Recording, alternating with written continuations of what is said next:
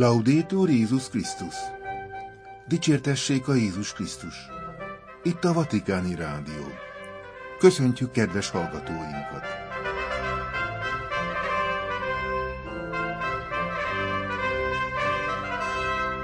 A stúdióban Vértesajai László. Hétfői műsorunk tartalmából Jézus meggyógyít és visszaadja méltóságunkat. Ferenc pápa úrangyala imája. Szent József legyen minden édesapa példaképe, a Szent Atya felhívásai. Ferenc pápa Szent József kongregáció tagjaihoz. Isten szeretetének elsőbségét és szelíd atyaságát hangsúlyozzák. A pápa humanitárius folyosókon Európába érkezett 5000 menekültel találkozott. Dobos András atya pápai kinevezése a kereti egyházak dikasztériumába liturgikus bizottsági tanácsadóként. Jézus meggyógyít és visszaadja méltóságunkat. Ferenc pápa úrangyala imája. Gesù che ridonna la vista un uomo cieco dalla nascita. Nagybőt negyedik letári vasárnapján Ferenc pápa a vakon született ember meggyógyításáról szóló evangéliumi szakaszt elemezve arra buzdított, hogy az élet legnehezebb helyzetét is úgy fogadjuk el, mint alkalmakat a jó cselekedetekre. A Szent Péter Tiren összegyűlt 25 ezer hívőz intézer beszédében Ferenc pápa ismét lelkismeret vizsgálatra szólított fel. Tegyük fel magunknak a kérdést, hogy képesek vagyunk-e csodálattal szemlélni Isten ajándékait. Fel tudjuk-e ismerni a jót, hasonlóan a meggyógyított vak emberhez, vagy félelemből inkább kiutat keresünk az igazság felismerése helyett. A vasárnapi evangéliumi szakasz arról szól, hogy Jézus visszaadja a látását egy vakon született embernek.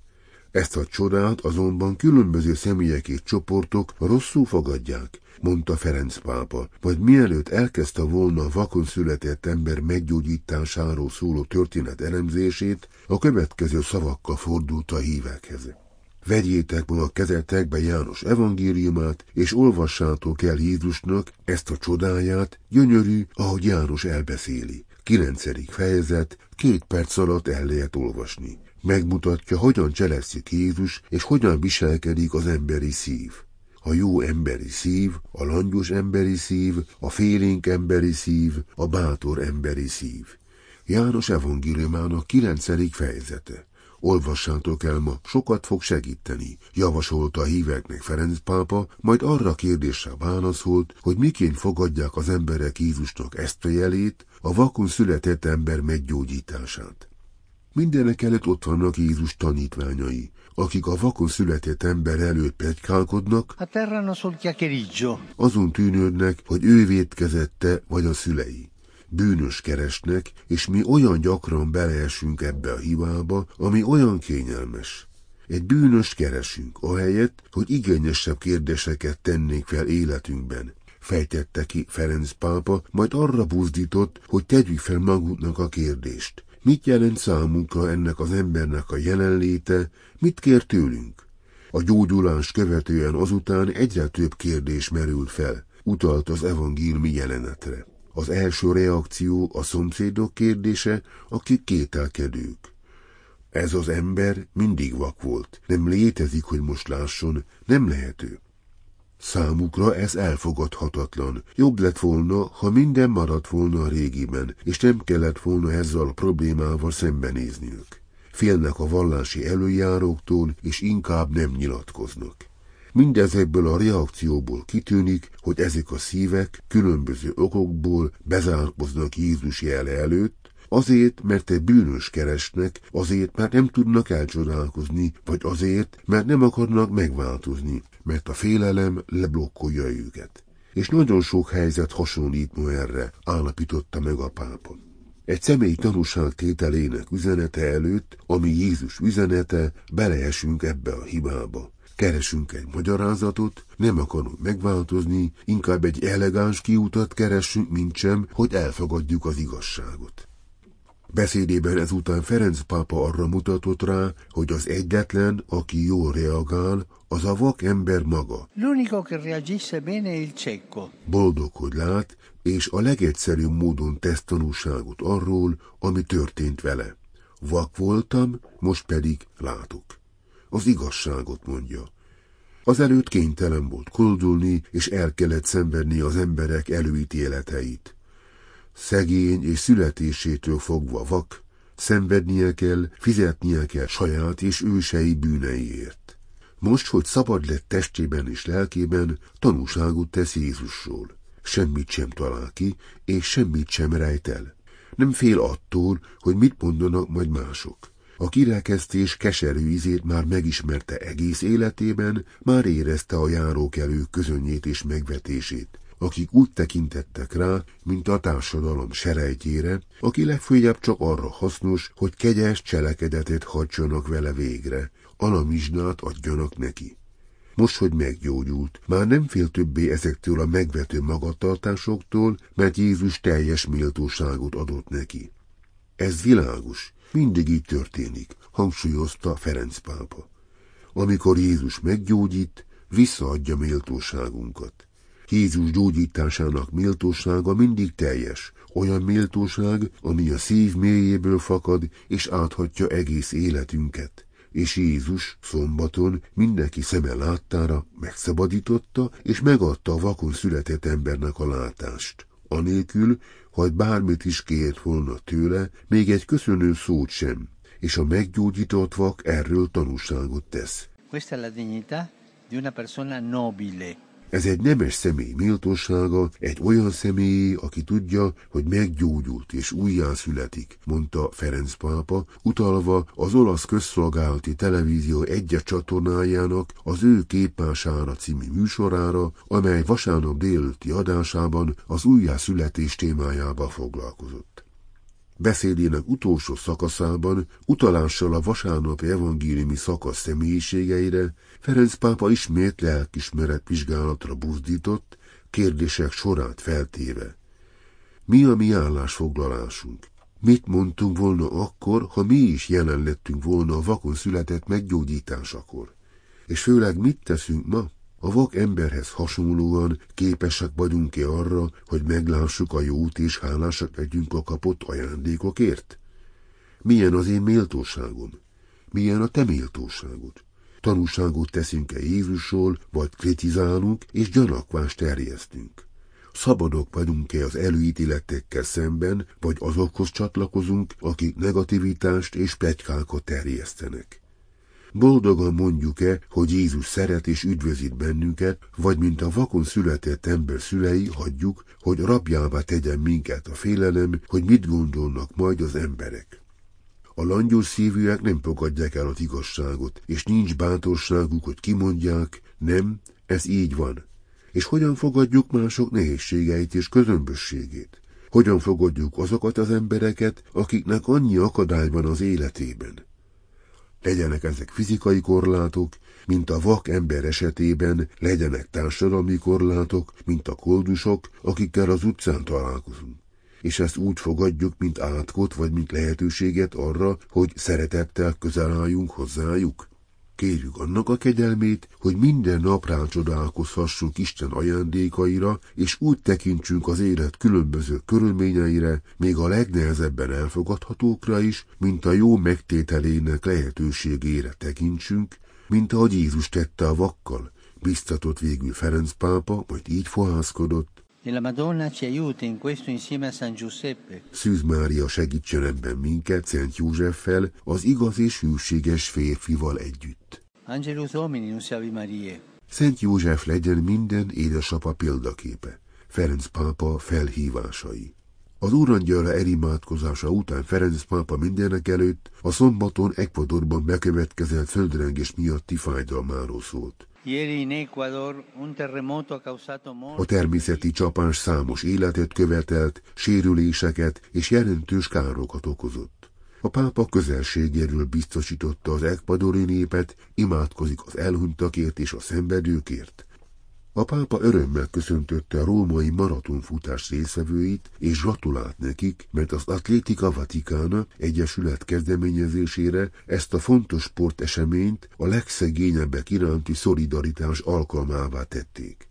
A pápa ezúttal jó kívánságait fejezte ki minden apukának.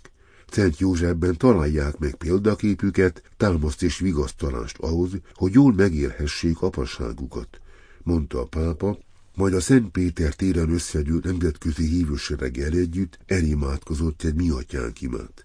Végül arra kérte a híveket, hogy továbbra se feledkezzenek meg a meggyötött ukrán népről, amely továbbra is szenved a háborús bűnöktől.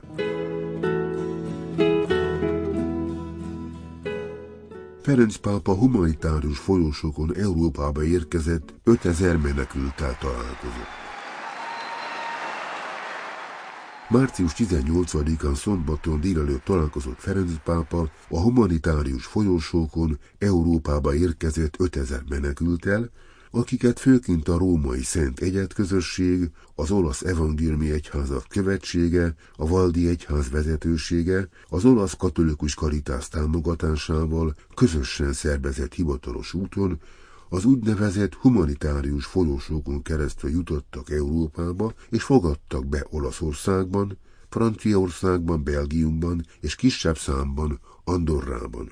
Ennek az immár 7 éve létező törvényes bevándorlási útnak köszönhetően, amelyet humanitárius folyosónak neveznek, Közvetlen kapcsolat létesül a menekül fogadó állomások és a befogadó országok között.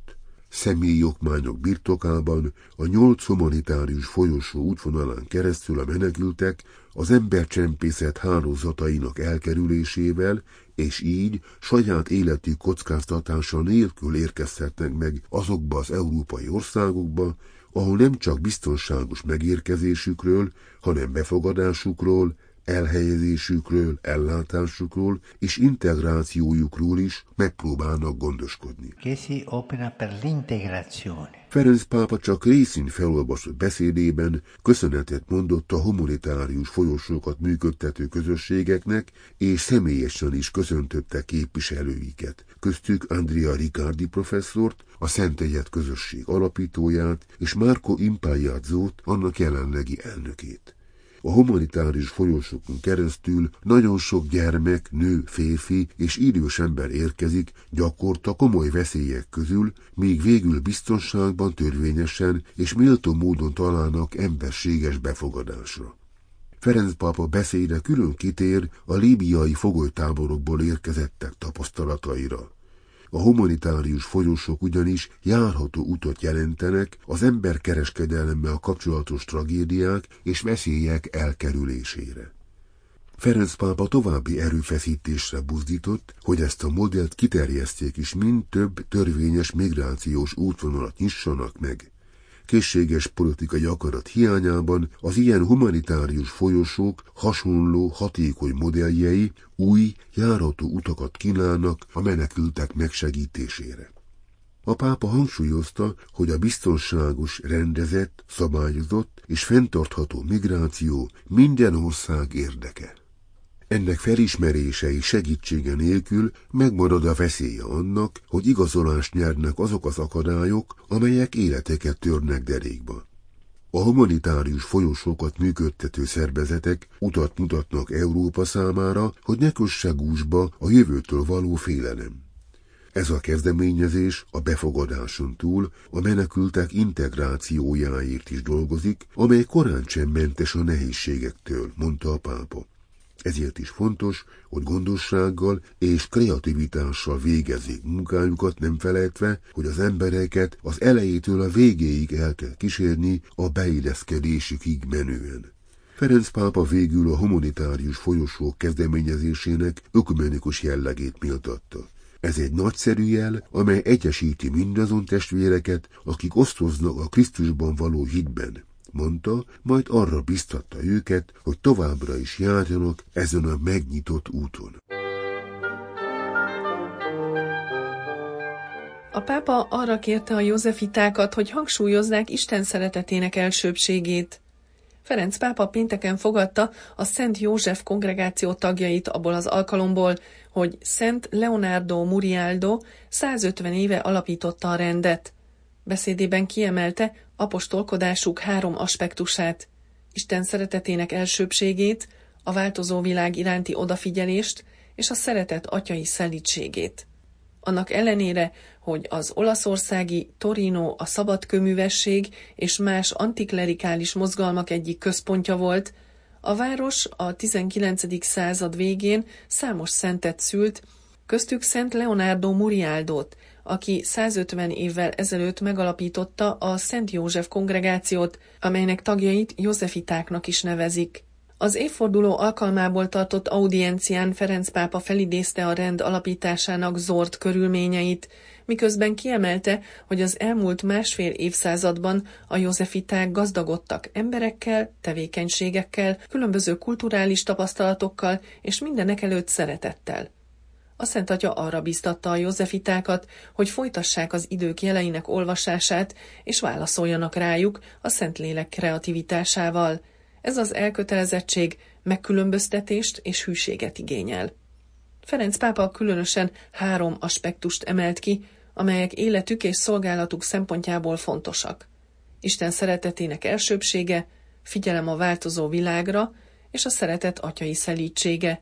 A pápa felidézve, a pápa felidézve alapítójuk szavait és példáját arra hívta a szerzeteseket, engedjék, hogy Isten szeresse őket, hogy hiteles tanúi lehessenek Isten szeretetének.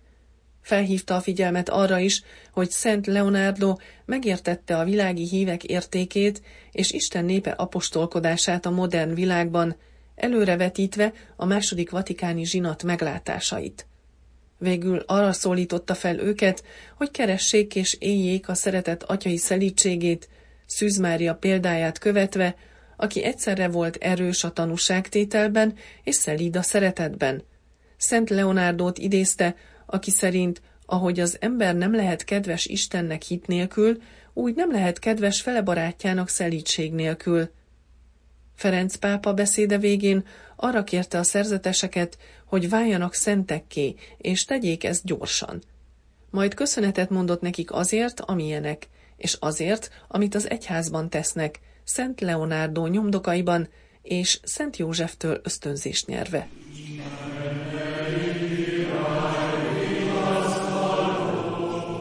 Ferenc pápa kinevezte a Dobos Andrást a keleti egyházak dikasztériuma liturgikus bizottsága tanácsadójának.